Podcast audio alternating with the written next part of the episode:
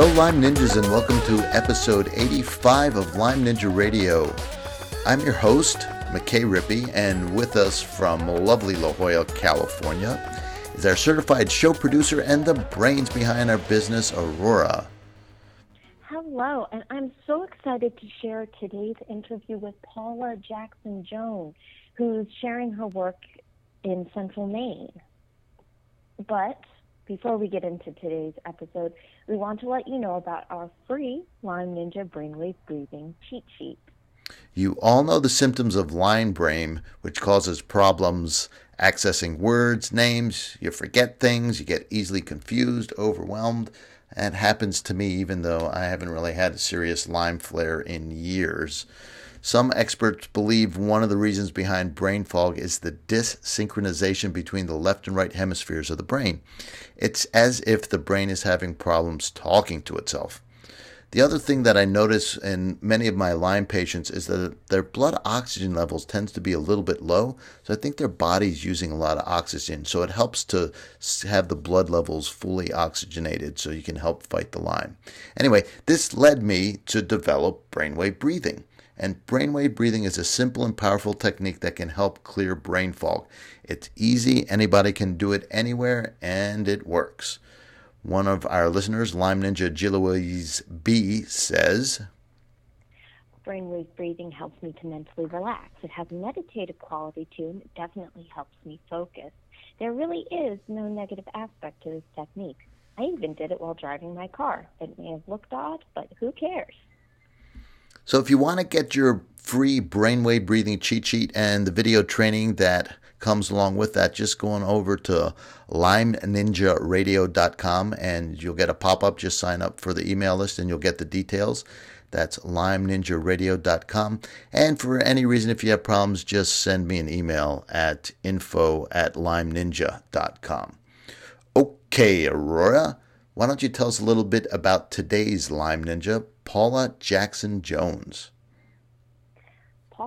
Jackson Jones is the president and co founder of Mid Coast Lyme Disease Support and Education, a nonprofit 501c3 organization that serves the needs of Mid Coast Maine's Lyme community since 2014.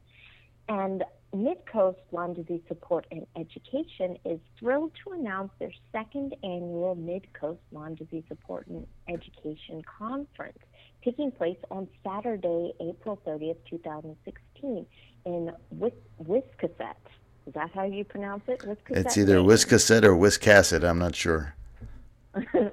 Any people in Maine, I'm sorry if I mis- mispronounced. that. Forgive us. Uh, but but some of the speakers at this conference are going to be Dr. Daniel Cameron, the past president of ILADS, Bob Giguere from IGeneX, and Dorothy Leland of LymeDisease.org. Thanks, Aurora. And here's our interview with Lyme Ninja Paula Jackson Jones. We're still having winter right now. Are you really? Is little bit of snow this, you know, yeah, we had a little bit of snow this morning. Yeah. Yeah. I'm hoping that's the end of it. well, it is. We're not having snow by the time the conference rolls around. exactly. Yeah. Because we've got a lot of people that have um, reached out to us that are coming. Um, I mean, from northern Maine to come down here, people can travel five and a half hours just to get here. We have people coming from Vermont, New York, Rhode Island, Maryland, Delaware, a couple from Vermont, uh, Virginia. Last year, we had a family from Michigan drive their RV all the way out to our conference, and they parked right in front of the community center. We knew who they were because we knew they were coming when this big RV drove in. And they came because their son had Lyme disease, and there was nobody where they lived in Michigan. There was nobody who was willing to help him or or, or who could help him. And um, they heard about our conference. They heard about who we were going to have, and they trekked all the way out from Michigan to Maine and got connected with a provider in New Hampshire. Which was sort of amazing to us that a family would go that far. But at the same time, those of us who've been through this is really nothing that you wouldn't do to to try to get better. So I consider myself fortunate to live in Maine because we do have Lyme providers here. Um, you know, it's not like if I lived in the southern part of the states or even out west where, you know, they're still struggling to even have providers there. So I do feel fortunate that we do have providers here in New England that people can go to. Um, you know. Yeah, it's wonderful. It's good to hear that things are starting to break up a little bit, and um, the you know the the guidelines from the IDSA are starting to get pushed aside a little bit here and there. Yeah, yeah. I mean, I, I you know things are not things things have never been black and white. Mm-hmm. You know, we we live in the gray area, but it's sort of different shades of gray now. Yeah. Um, I was telling somebody that this morning. It's like it's it's like some things that used to be so difficult are now less difficult. Um, you know, there's there's still some hurdles that we have to climb, like with the insurances and stuff like that. But you know, now people in the state of Maine, um, whether you're you've got an acute case or whether you've got a chronic case or whether you've got a complicated case, they can find somebody who has the additional training, who has um, the knowledge of of what you know chronic Lyme or tick-borne disease infections look like they have the resources and the, the the knowledge to reach out to say IGeneX or other labs. They know what testing and how to read the result of the testing are, and they have um, big toolboxes. You know, they have a lot of protocols that they can use. They don't just stick with one protocol. They have all these different protocols, and they they talk to each other, and they're not afraid to talk to each other. And you know, so I really feel like the people in Maine have have um, a good platform. Um, but we still fight. There's still people who still go to their primary care doctor. There's people who still are told they're not sick when they are sick or that they're cured when they're still sick. Mm-hmm. And eventually they make their way around and they find out about our organization and, and we kind of go from there. But, you know, I, I feel like we do have it, have it a little bit better than some of the other states that are still just fighting just to have Lyme recognized. Yeah. I was just talking to a patient today, and she was having to fight tooth and nail just to get a test done. And her yeah. daughter even had uh, the history of a tick bite and a rash, yeah. although not a bullseye rash. And just the doctor was like, "Nope, not going to do it." Right. Like, at least you know, and we know the test is no good, but at least run the test. Come on. right. And we have doctors here that are just so against even thinking along the lines of chronic Lyme. Yeah. We, our organization, we run five active support groups, and we had a woman show up at one of our support groups, and she was in tears, and she just said, "My doctor looked at me and said, you're too sick to have chronic Lyme." Ha. And I think everybody in the group at that moment looked at her, and we all kind of felt a little dumbfounded. Yeah. Because it's like, well, how sick do you have to be? And this com- this is coming from a local provider who a doesn't even be he doesn't even believe in chronic Lyme, so he wouldn't even recognize it if it was standing in front of him. And it was. But for him, and it was. But Yeah. for him to tell her you're too sick Yeah. to have chronic Lyme, I'm like, Yeah. really? Yeah. Well, you know, that's know? just yeah, that's just the dumb part Oh. of brain engaged. They're stressed. They're running around. They're trying to get somebody out of their office, and they just say Oh. stupid things. Oh sure. That's one of those sure. stupid things. It's like, come on. So when is the when is your conference? Our conference is on Saturday, April 30th. We are just under the three week mark now. And where is it? It's in Wiscasset, Maine, which is here in the Midcoast region. It's from 8 to 5. Doors and registration open and start at 7:30, and it is free to all who attend. We had it free last year. We were able to through the generous donations of the business owners and private donations and through two educational grants, we were able to have all of our conference expenses covered so that we could offer it to people free of charge. And last year we had over 300 show up. Wow, that's amazing. Good job. So this year again we're doing it. I know some conferences have have just like a nominal fee. We always accept donations at the door and that always helps us with other incidental fees that we have. But if we can have all of the conference expenses covered, and this year we we won, uh, we were awarded again two educational grants, um, and we got um, lots of business donations and private donations. It was enough to cover our advertising expenses and the expenses that are associated with the conference, so that we could once again offer it free of charge to people. Well, that's fabulous. Yeah. Good work. And I see that Dr. Cameron's going to be there. He's your keynote. Yes, he's our keynote. We're absolutely thrilled. Um, this this conference agenda came together so smoothly. Um, Dorothy Leland of the Lyme Disease uh, .org had actually reached out to me last fall. I had been in touch with her last year, and it, it just didn't work out for her to come and speak last year. She was going to be traveling. Um, and this year in the fall, when we were first planning it, when we had our date, um, I get an email from her and she said, "Are you guys having another conference? Would you like me to come and speak?" And I was just floored. I was like, "Absolutely, absolutely, we want you to come." And um, have you looked at her book? Yes, yes, I have. It's fabulous. Yep, I'm absolutely thrilled. I'm yep. thrilled that she's going to come and share her book. She's going to share, um, you know, her knowledge and education with us, and um, we're going to have um, some of her books available for sale at the conference as well. Um, she's going to be shipping some of those up to us as well. Um, we had Pat Smith last year, and she was a really big hit. She she was really able to put things in perspective.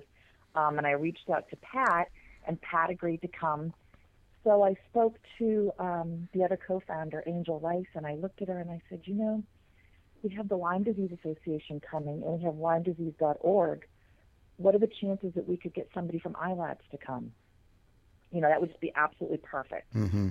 And um, so I just I reached out and um, I sent an email to Dr. Cameron, and I think probably a week or two later, um, his manager of his office gave me a call back and said that Dr. Cameron accepted my invitation to come and be our keynote speaker, and that just opened the doors and the lines of communication from that point forward. And we were just thrilled we were absolutely thrilled that we were having the you know the top three Lyme disease organizations being represented um, by the heads of these organizations coming to this little small town in, in Maine, you know, but it's where the we're in the epicenter of this epidemic for the state. It's right here. The Mid Coast region is the hardest hit. Um, so we thought, who better than to bring in, you know, the, the presidents of these these organizations to come in and just speak, um, you know, like they do in front of Congress and in front of all of these other major organizations in these huge cities that they speak in front of. They're coming to little old Wiscasset, Maine, and they're bringing with them, you know, all of their their knowledge and their information and stuff that we need to know about. Yeah. And because of that, we've opened it up to the medical community. Oh, fabulous! And we are offering um, because of the caliber of our speakers mm-hmm. and the caliber of the information that they're delivering, we're able to offer CE credits. That's great. To different medical providers, um, naturopathic doctors, RNs, and FNPs that come to the conference are able to get CE credits. Um, and those are the people that are usually dealing one on one with the patient. They're on the front lines. They are the front lines, and we thought we need to really get them up to speed yeah. The doctors go in and out in a flash. You know, these RNs and the FNPs need to know what's going on. Yep. I've heard again, Dr. We're thrilled that Bob's coming back from IGeneX. We're thrilled to have Bob come back.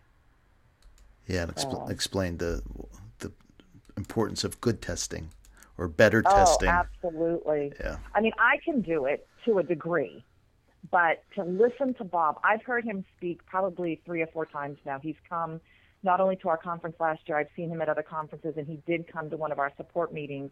We gathered a bunch of people in town and, and opened it up, and we had a big turnout for the town.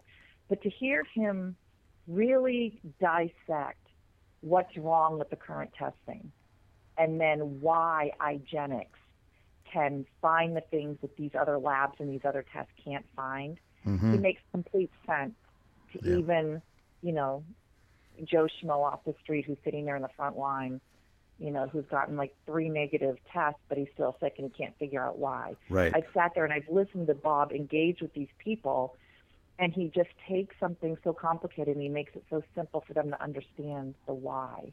Yeah. You know. I've tried to get him on my show, and the email that I had didn't get through to him. Oh, I have two emails for him, and I never know which one he's going to answer. So anytime I communicate with him, I send him the both emails at the same time. I have I have the wrong one.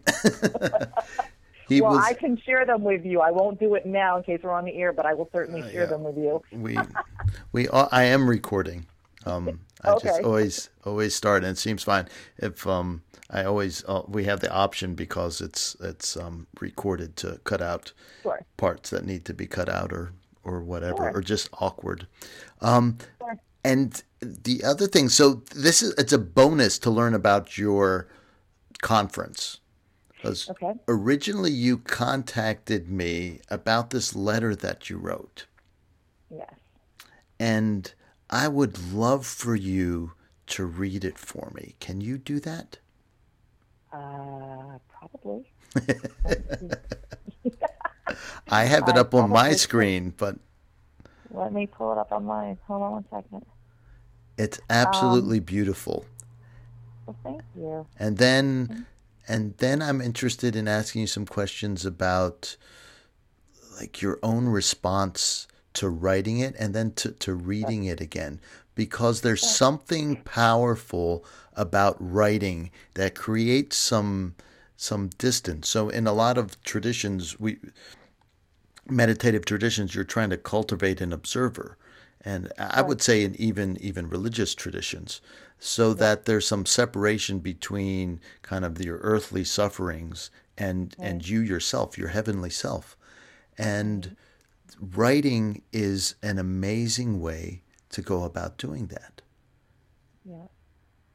And I will share with you before I started writing this, um, the morning that I sat down at the computer to write this, I had no idea I was going to write this. yes I had no idea. I Yes. just, I had this unsettledness inside of me. mhm I had gotten up. I had already had one cup of coffee. I had had my breakfast. I didn't have any plans for the day. I just felt uneasy. I felt unsettled. I wasn't really sure why. And so I went into my, I have, a- um, I work from home. I have an office in my home. I went in and I just sat down and turned on my computer, checked a couple of emails, and next thing I knew, I had opened up um, a Word document mhm and I just started typing. I just started typing, and um, I don't want to say like I went into a zone or anything like that, but I really didn't realize what I was doing until I got to the very end. And when I got to the very end and I finished my letter, I was sobbing. Yes. I was absolutely sobbing. So it was something that needed to come out, yes and I just wasn't aware that I was even doing it until I until I had reached the end of it. yes absolutely brilliant do you know the writer flannery o'connor No. she's a, a, a southern writer and and in some ways she's considered to to write kind of these dark um, stories and, and they're Okay. they're set in the south but really they're they're about humanity at, at a very d- deep level and t- two things reading her her a little bit of a biography it sounds like she had Lyme disease Oh, I bet there's a lot of people that have had Lyme disease and didn't realize it. You know, it it, it was Yep. phenomenal. But one one of her quotes is, "I write to discover what I know," Yeah. and you know Yeah. that's exactly what you described. It's like it's right there, but the difference between thinking and writing is massive, or talking to yourself and writing is massive. You you you you get to see again. You get it gets separated from you. Your words get separated from you, and it's just a powerful, powerful experience. Well, they say that, you know, writing and journaling is very therapeutic for people. And, and a lot of times people say they don't even know where they would begin. And I, I tell people just pick up the pen. Yeah. Just pick up the pen. And I don't care if you're jotting circles. And from your circles, you start drawing a sad face or you start, you know, whatever. Just pick up the pen. Or in my case, just turn on the computer and just sit there and just wait and see what comes out. Because I think we will surprise ourselves because even now I can't read my letter without feeling emotional by the time I get to the end of it. Well, we'll pause. And, and, it, and I have distanced myself from it a little bit, Mhm. um, but I haven't gotten to the point where I feel like I'm reading someone else's letter yet. Yeah. You know, I haven't quite distanced myself from that. So, um, okay. So, um, the Mighty actually published my letter, and they gave it the header, and it's it's um, they called it a letter to myself before Lyme disease rebuilt me into something greater. That's probably something I never would have thought of because I never really gave it a header. I just called it Dear Paula 2009. hmm Um, so I, I sat at the computer and I just wrote this Dear Paula 2009. I know this is going to sound strange, but in just a few short months, something is going to happen to you, something you are not expecting, something you didn't ask for or were even aware that could happen. Your life is going to change in ways you never fathomed. I'm writing this letter in hopes to prepare you and bring you some comfort for what lies ahead is not pretty or easy. I know that you consider yourself a strong, resilient woman. I know what you've been through, what you've survived. I'm here to remind you that all that strength will be needed and used. All those coping skills will become an asset in ways you never thought you'd have to use them. I'm here to assure you that you will survive it, even though there will be times that you will cry out to God to call you home, when the pain is so unbearable it supersedes any other thought.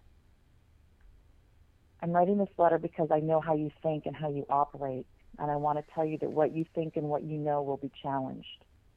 People you trust will fail you, turn their backs on you, and walk away. They will mock you because they won't understand what you are going through.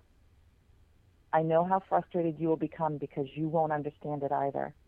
You'll want compassion and support, and I'm here to tell you that you will get it, but in the most unconventional forms. Don't worry about the ones who let you down and walk away because they're just going to make room for all the new people who will come into your life, people who will share this journey with you, who understand you in ways even those closest cannot. They will inspire you with their stories, educate you with their experience, and encourage you to fight the good fight. Stay the course, and one day they will recruit you to join them as a fellow Lyme disease warrior, educator, advocator, and supporter. I'm writing this letter because although your body will break down and you will lose sight of the woman you once knew, you will be rebuilt into something stronger and greater. Now listen, you survived all those things before this, and this path will straighten you, strengthen you even more. It will grow you in a direction you never thought about, but are needed in. And as you grow, you will have all the support you need for every step of the way. I need you to remember this part because you will lose every ounce of strength you have. Even the most mundane daily chores will be taken from you. You will be attacked from all sides, physically, mentally, and emotionally. I am writing this letter to assure you that although there will be some very dark moments filled with some of the worst pain you've ever felt, you won't be alone. Your cries will be heard, your tears collected. All your ashes will be saved and restored one day. I am here as living proof that you will survive this pain, the darkness, the despair, and even the heartbreak of everything that you will lose. I am here to tell you that pride won't get you anywhere. You will have to ask for help. It will humble you, and from there you will grow. There are lessons to be learned, and whether you want to or not, you will learn them. Now, this next part of the letter may be difficult to read and even harder to grasp. I'm writing this letter to tell you that those doctors you've placed all your trust and faith in will fail you on the first part of your journey. They will challenge you and exasperate you. You're going to face some difficult times and hear some not so nice things. You're going to feel alone and desperate. You're going to feel lost and hopeless. But I'm here to remind you to stay the course. Don't give up because hope is out there. You just need to keep going and connect the dots. You're going to have to listen to others who have gone down this path, and you're going to need to filter things and do your own research. That part I know you will love. The frustration will come from the many walls you hit, but keep hitting them. For one day they will crumble, and you will see a path that will take you in a different direction. Please trust me. You want to take this path. I am writing this letter because, as unconventional as this path may seem, it is going to save your life. You won't understand a lot at first, but the people you meet on this path will teach you, and they will do so in ways so you fully understand everything and know what to expect. They will stay close to you and they will check in on you. You will never feel alone again. They will empower you with their unconventional ways, empower you to want to get better, to want to make a difference for others. I'm writing this letter because I don't want you to give up hope. I can't say how long this bend in the road will be, for I am still here on this journey seven years later, but so much better than I ever was. I can say now I never thought this day would come, but it did. I will tell you that you will get better, but not before you get worse.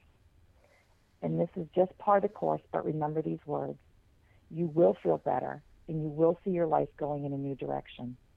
I know when you first become sick, you're going to think that this will pass, and I'm here to tell you that it will, but it will take time. It will get worse before it gets better. That's just how chronic illnesses work. I'm here to tell you this illness will forever change your life. It will break you down physically as it grows you spiritually. It will strengthen core values within you that had been ignored and make them a priority. It will change your outlook on life and set your feet on a new path. You won't know where you are going or when you will get there, but that won't matter because you'll enjoy all the stops and the people that you meet along the way. I'm writing this letter because I know you will find all of this hard to believe. Doctors turning their backs, insurance wars, outdated guidelines by the Infectious Disease Society of America and the Centers for Disease Control, misdiagnosis after misdiagnosis and failed treatment. I know you and I know how you think, but trust me, it will be bad. It will be frustrating. It will make you scream at doctors and it will reduce you to tears in public settings. You won't care anymore, but I'm here to tell you do not give up. There will be many stumbling blocks, but you will advance. You will need to lean on these new friends and borrow some of their strength until you regain yours. Just remember to pay it forward. I'm writing this letter to tell you to keep pushing forward. Don't take no for an answer. When you hit a wall, keep pounding until it crumbles. And when you feel lost, cry out, for there are people who are there to help you. When you feel alone, lift your head and look at the thousands who stand with you. You won't know or even remember all their names, but you'll know their stories, and that's the connection that will forever link you to each other and strengthen one another even from a distance. It's that connection that will take a, de- a debilitating disease that can weaken even the strongest, toughest person and make them lying strong. Love, Paula in 2016. That's incredible.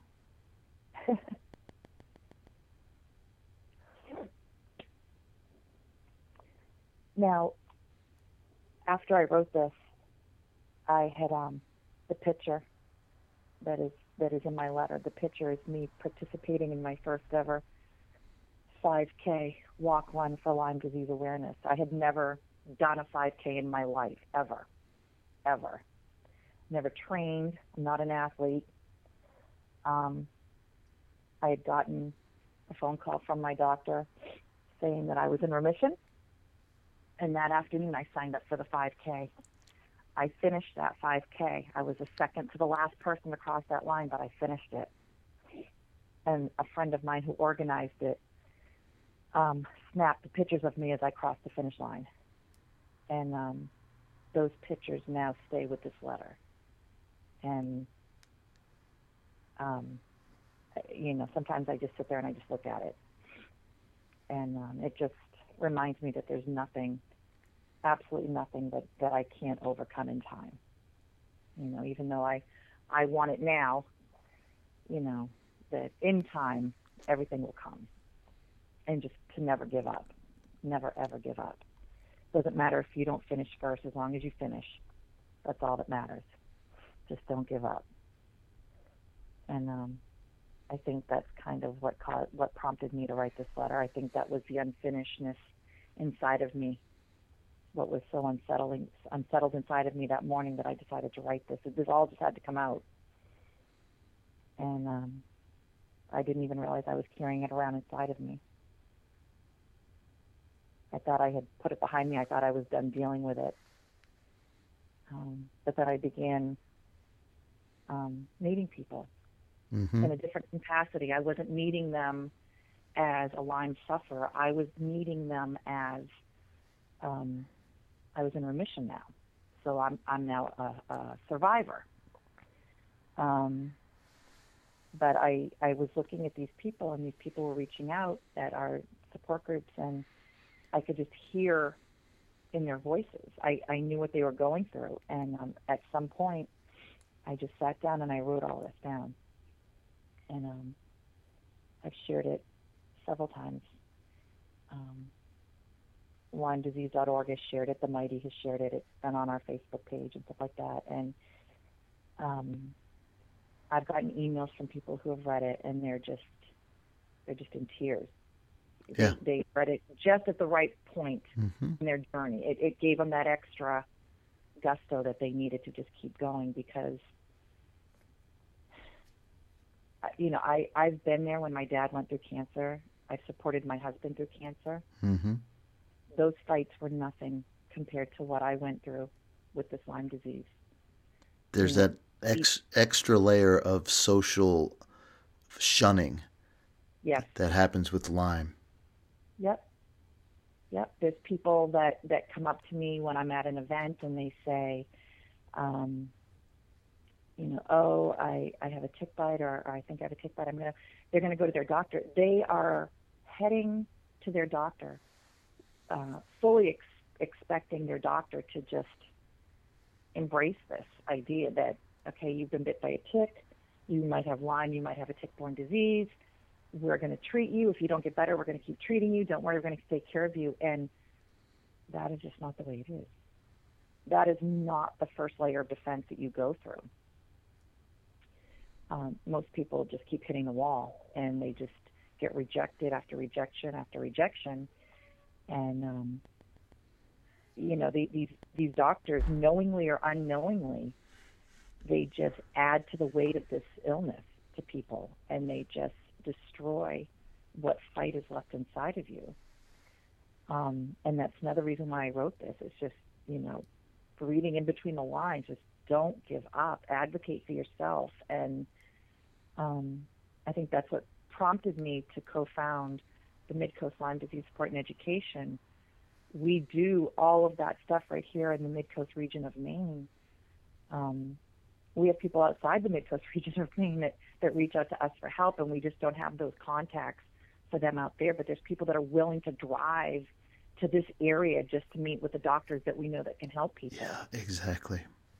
You know, people are, are just willing to do whatever it takes to actually just get with a doctor who has some compassion, Yeah, who believes them, yeah.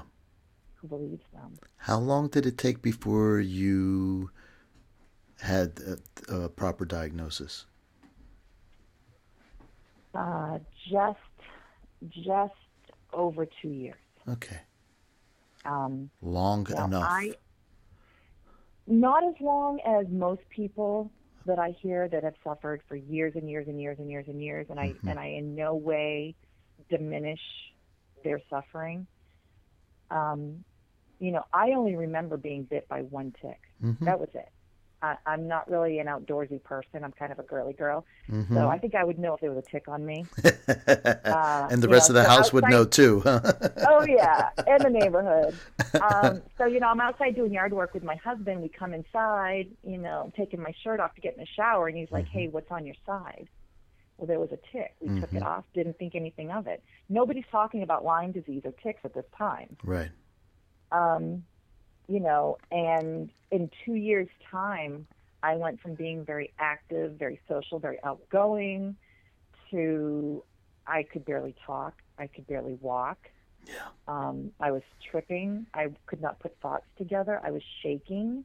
Mm. I was choking when I would eat. Um, Oh my goodness. you know, when I when I actually get up and tell my story in front of people, I, I have to stop because it's almost like a form of PTSD. Yeah, sure. It all it all comes back to me. Yeah. And um, it just I I just I stop and I am just so thankful for where I am today and for what I'm able to do to help other people. But I don't take any of this for granted. You know, it's something that we all took for granted before we got sick, and now to just be able to get out of bed and, and go to the bathroom and brush your teeth and brush your hair Hmm. on your own without having to have somebody help you with that. Um, A return to childhood. You know, there's Yeah. I my office window uh, overlooks a kind of a, a small parking Agway parking lot. I live in a small town, and there's some children who walk to and from school, and the younger children just can't contain themselves. It's like mm. th- they're running or skipping because everything's an adventure. You know, and then Sure. then we get older and cooler and wiser and and and more cynical, and we do start taking things for granted and you know and that that's that's one of the silver linings for being what you've been through is is just to really be able to appreciate every single moment and I think that is what prompted me to um, co-found this nonprofit organization. This is what I do. This is my job now. I don't get paid. hmm My time is still volunteer. I work from home. We run the five support groups. We do year-round speaking engagements and Lyme disease awareness events several times a month. Um, you know, I think about what I went through, and I hear so many stories just within the community that I live in, and then within the region that I live in, and I feel like I have to give back. I feel like I have to share what I know hmm to lessen their burden, to shorten their journey to wellness. Um, I I don't want somebody to go through what I've been through, and I have people that come up to me and they tell me just how degrading their doctor was in talking with them, right and um, you know I I just wish at that point that I had been able to get to them ahead of time. But we all go down this road. We all get passed around from doctor to doctor. We all hit those walls, and um, I think it makes us appreciate when we actually do get with the doc with the right doctor. hmm It really helps us to appreciate it. And again, you know, my journey was not as long as most people's, but for me, it was severe enough, and it was life changing for me that it it changed the way I even looked going forward. sure Um, you know, but in the letter, I do reference God and I talk about, you know, the spiritual side. Um, I don't, people ask me, you know, what got you through your treatment and stuff. And at one point, I was ready to die. Mhm. I was preparing myself to die. And at some point in the middle of the night, one night when I'm laying on the bathroom floor at my absolute sickest, I knew I was not going to die. I just somehow I just knew it. And from the next morning on, instead of preparing to die, I was focusing on living. And the journey from that point forward was still another three and a half years. Um, but once I got better, I I knew what I had to do. right It was it was sort of a no brainer. It's like I know what I have to do. I have to help every. I have to help people. That's just what I have to do. I have a little bit of a nosy question here, and but I think it'll be okay. So, w- when you finally got diagnosed, did you get help from a layperson or a friend said, you know, passed you some information or said, "Geez, uh, this sounds like it could be Lyme." Do you know what I mean? Or Yeah, I do. I do. And actually, um, it was back when I back before I got diagnosed. It was when I was really sick. It was probably six months into being sick that my sister-in-law Hmm. said to me, um, "You know, geez, your your symptoms sound an awful lot like my friend, and she's had Lyme for over 20 years." yeah, So, you know, we, we would have that conversation, and then I would go back to the doctors again, and I would go back with this time with different symptoms, and um, I would bring it up, mm-hmm. and um, they would always just kind of dismiss it, and then I would bring it up again, and I would, you know, go home, and my sister-in-law would always check in with me, and I would tell her, you know, this is what's going on with me now, and she's like, geez, you know, I really think you, you know, you really need to push this, and so um, you know, what, with what little strength I had, at my next appointment, um, I walked in there and I just I demanded a Lyme disease test, Mm-hmm. and it came back negative. Mm-hmm. Now this was months, months, months after being bitten, and we all know that you know it can kind of go stealth and build its biofilm around itself and stuff like that. So what I know now makes complete sense, but back then I thought, well, I don't have Lyme. right, you know, I just don't have it. Um, my sister-in-law just kept coming at me. She's like, "I'm telling you, I think this is what you have." And I'm looking it up as best as I can on the internet, and I'm like, I don't know. So I went back to the doctors again, and this time, you know, I was like, you know, I really think, and um, you know, I don't remember every single doctor appointment I went to, but this particular one I do because the doctor turned around and slammed her hand on the exam table. Yeah. And looked at me and pointed her finger right at me. I was in the chair, and she said, "You do not have Lyme. We tested you. If you insist that you have Lyme, we're going to dismiss you as a patient." Yeah. And I just sat there and I just started shaking, and I didn't really know she's the doctor. I'm the patient. Did I overstep the line? What's going on? I tried to advocate for myself, and I was put in my place. Right.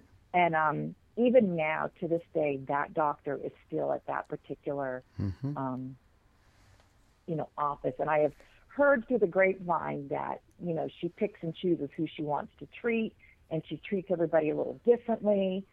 So, you know, whether she learned anything from me or not, I have no idea. But there's still um, you know, they're, they're still a long ways from, from accepting chronic Lyme and, and recognizing it when it steps into their office. But um, because it's something that I went through, mm-hmm. I can relate to it when other people come to me and say, well, geez, my doctor, you know, he's starting to get a little ugly about this and stuff. And, I, and that's when I say to people, you know, don't, you know, don't desecrate your relationship with your primary care doctor because you're going to need them for other things in your life.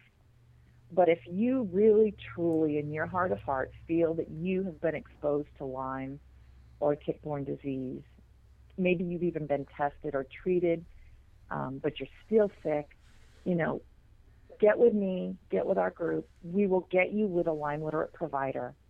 You don't have to keep going back to your primary care doctor and just really ruffling their tail feathers because they're just going to take it out on you. And you're going to be the one who suffers in the end.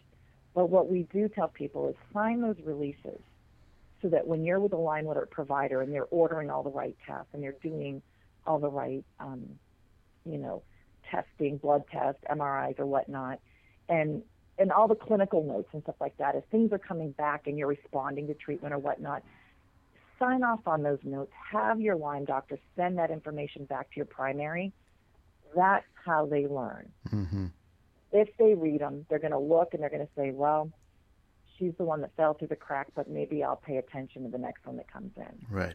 You know, it, right. it, you know, they, they're going to look at it. They're going to argue with us because we're just the patient. But if there's actual blood work coming back or you know clinical notes or whatnot, they might stop and actually look at it. Right. And yeah. think, hmm, I think that, that hasty. Yeah, I think that's you bring up three points to to mind.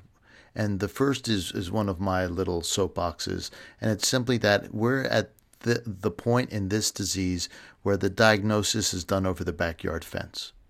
Mm-hmm. You know, and that's really that's why I asked your story because I'm almost everybody's is, and I I like to hear those stories because really that's that's how Lyme's being diagnosed. Now, yes, then you go on eventually to a Lyme literate doctor and they confirm the diagnosis, but it's somebody in your neighborhood, somebody in your sphere of influence who says, you know, this sounds an awful lot like, and uh, right. it's it's it's very helpful. So that's A.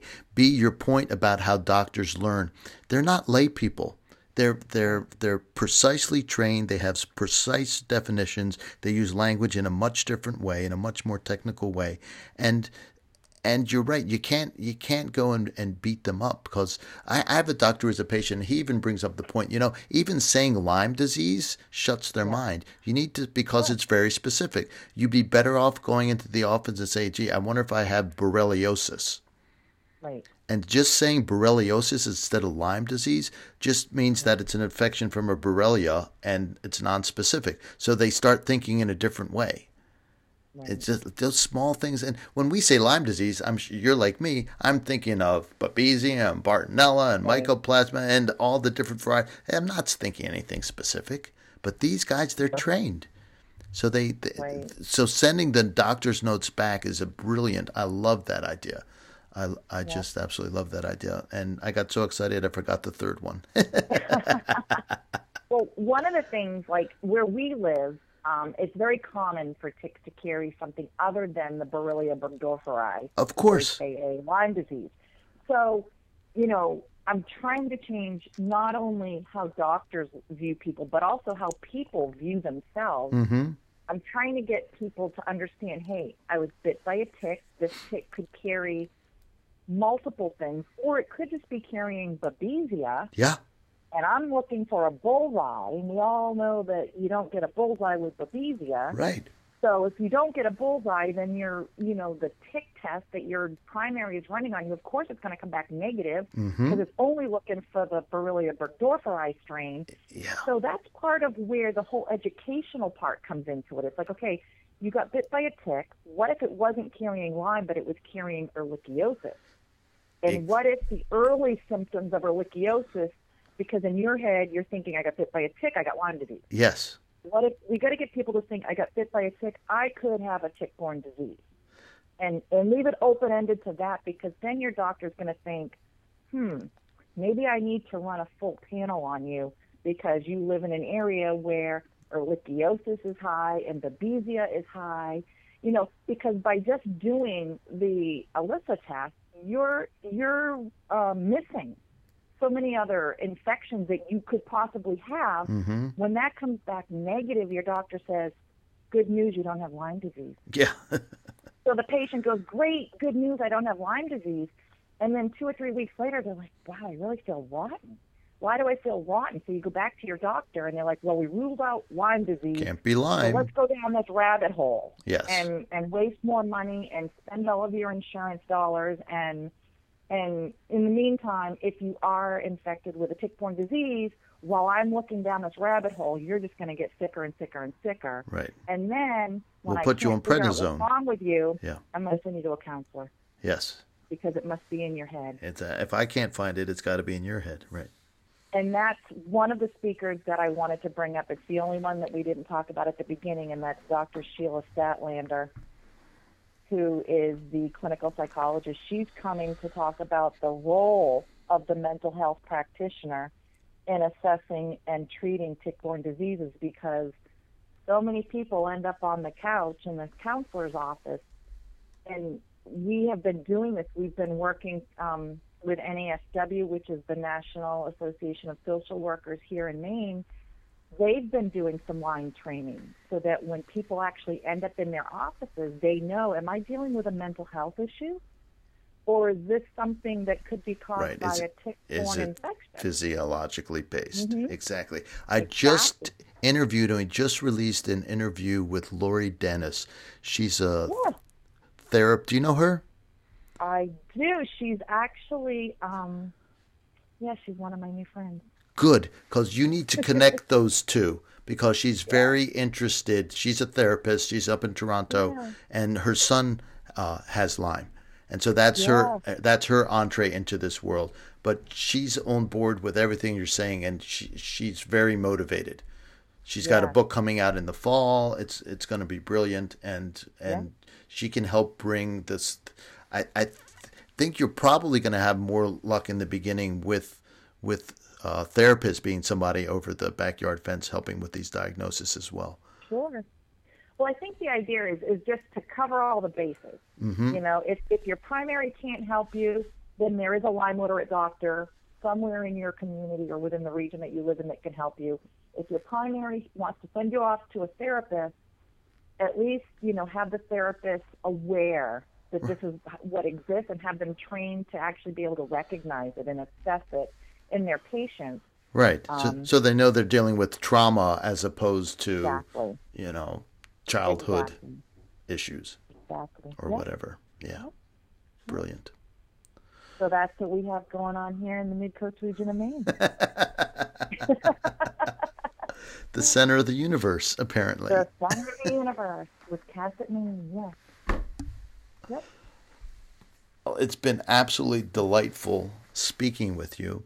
And as a way to wrap up, I want to give you the last word in terms of websites or contact information.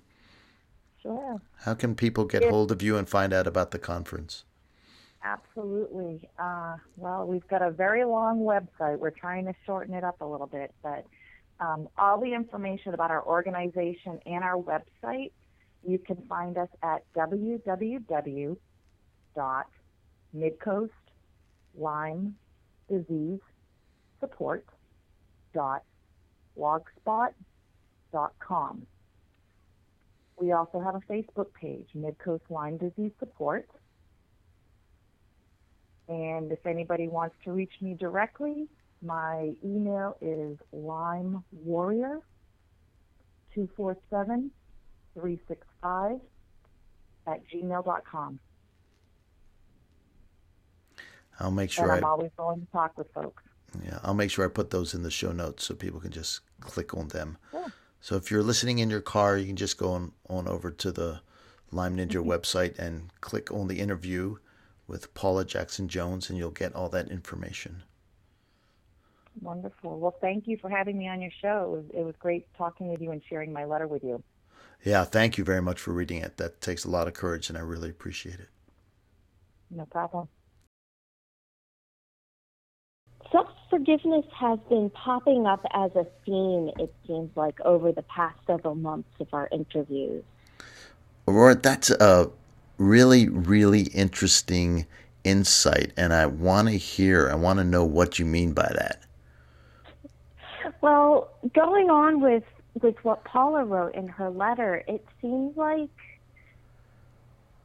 her sense of self got destroyed because of that disease, and I think that happens. I I, I see that happening in a lot of these a lot of people's stories you know from Erin who you know who literally had to grieve her life to to Amy who had to give up her to have to give up her job in in Los Angeles and and now with Paula and I think that Lyme disease destroys your sense of self in a way and for Paula she had to she had to remind herself that she still was her underneath all of that. But it seems like the turning point in these people's journey and these people's health uh, comes from forgiving themselves of that anger and frustration that they that they felt for themselves for for being overcome by this disease.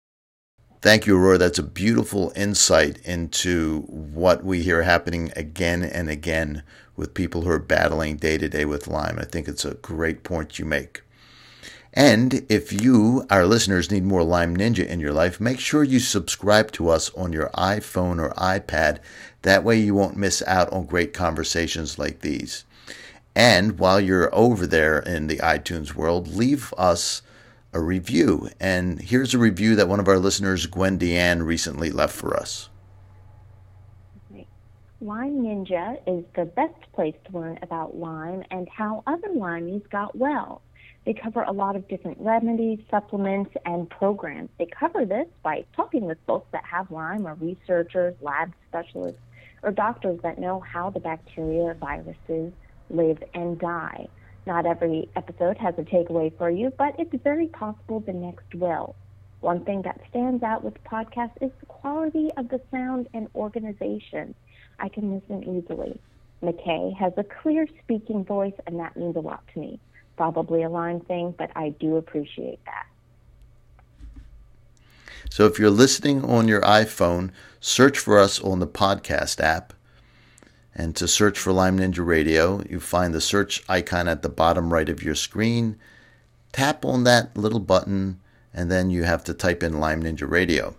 And then when the search is complete, you should see a big green ninja button with a Lyme Ninja there. And you tap on that, and that takes you to another screen. So this sounds really, really complicated, but it's really not that bad. This is all on your iPhone or your iPad. Then once you're on this new screen, you tap the review buttons right in the middle, and then scroll down just a tiny little bit, and you'll see write a review link below. And that's where all the fun begins. So go ahead and tap on that and make sure to leave us five stars and a review. So yes, indeed. Please leave us five stars. We like that. Absolutely. So thanks again, Aurora, for all your help today, and thank you, ninjas. By leaving a review on iTunes, you'll help more people find great information about Lyme disease. And last, this podcast would not be complete unless we left you with the Lyme Ninja fact of the day. You might kill two birds with one stone, but a ninja can kill two stones with one bird.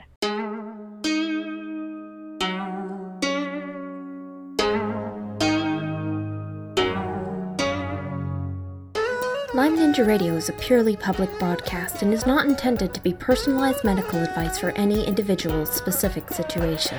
Each individual's medical situation is unique, and Lyme Ninja Radio should not be relied upon and or considered as personalized medical advice. Lyme Ninja Radio is not licensed to render medical advice and should be considered simply the public opinion of Lyme Ninja Radio and its guests. Recommendations on specific treatment options are not intended to address any listener's particular medical situation. As always, contact your physician before considering any new treatment.